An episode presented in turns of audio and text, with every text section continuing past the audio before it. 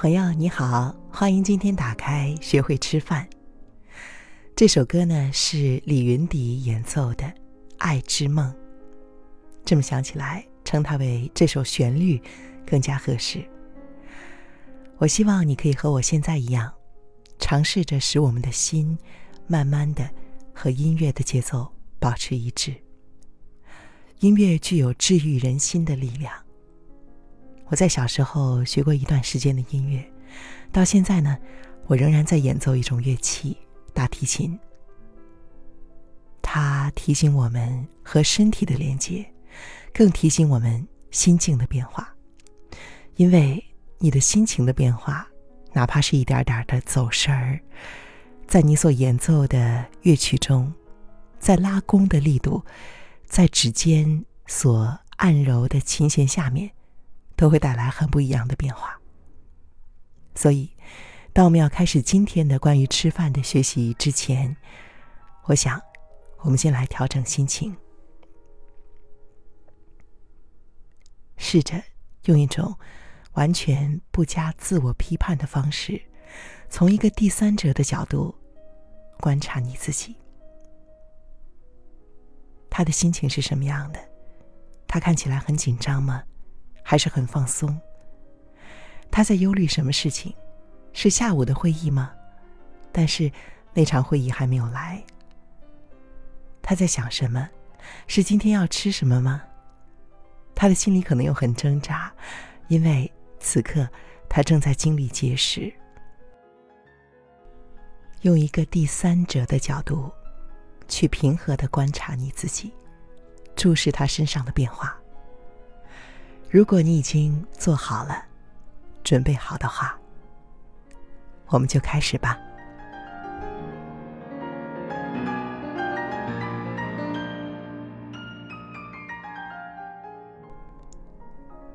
今天我要读的这一章，名字叫做《选择抚慰的食物》。每一次进食都是一种选择。然而我们经常对于为什么做这个选择毫无意识，而在压力之下更是如此。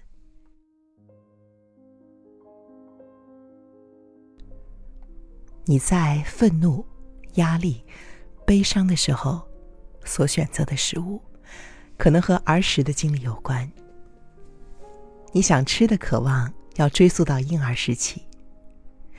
每当你哭的时候，母亲会喂食你，这是正常的。你最喜欢的抚慰食物，很有可能是过去伤心的时候父母给你的食物，或者是家里有庆典的时候拿来庆祝的食物。长大之后，你可能会经由朋友、同事、师长在庆典时所准备的食物，而认识新的食物。这就是为什么抚慰性的食物会因人而异。对某一个人来说，可能是甜甜圈，而对另外一个人，则可能会是香草布丁，或是热乎乎的一碗汤。有一些人可能是快餐，让你回忆起家庭野餐时的汉堡，或是炸鸡。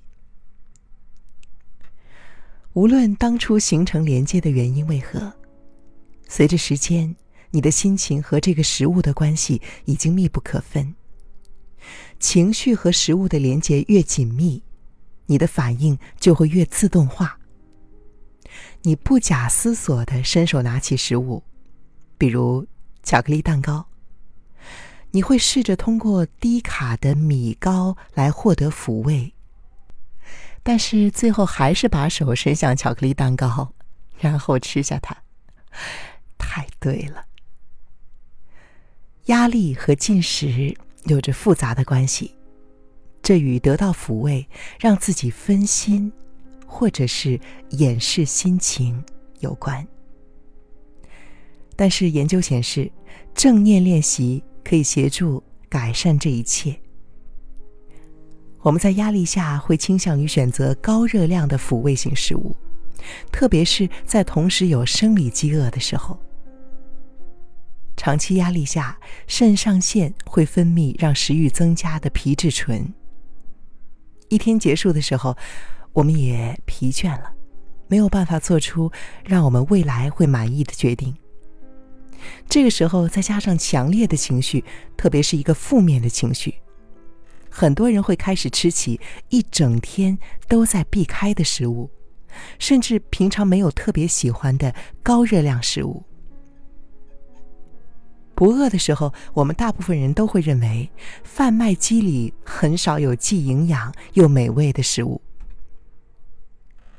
然而，当我们在下午时刻感到压力或者是焦虑地站在贩卖机之前的时候，即使都不是我们特别喜欢的食物，你可能仍然会投下硬币，买上一包薯片或是饼干，或者是两者都买。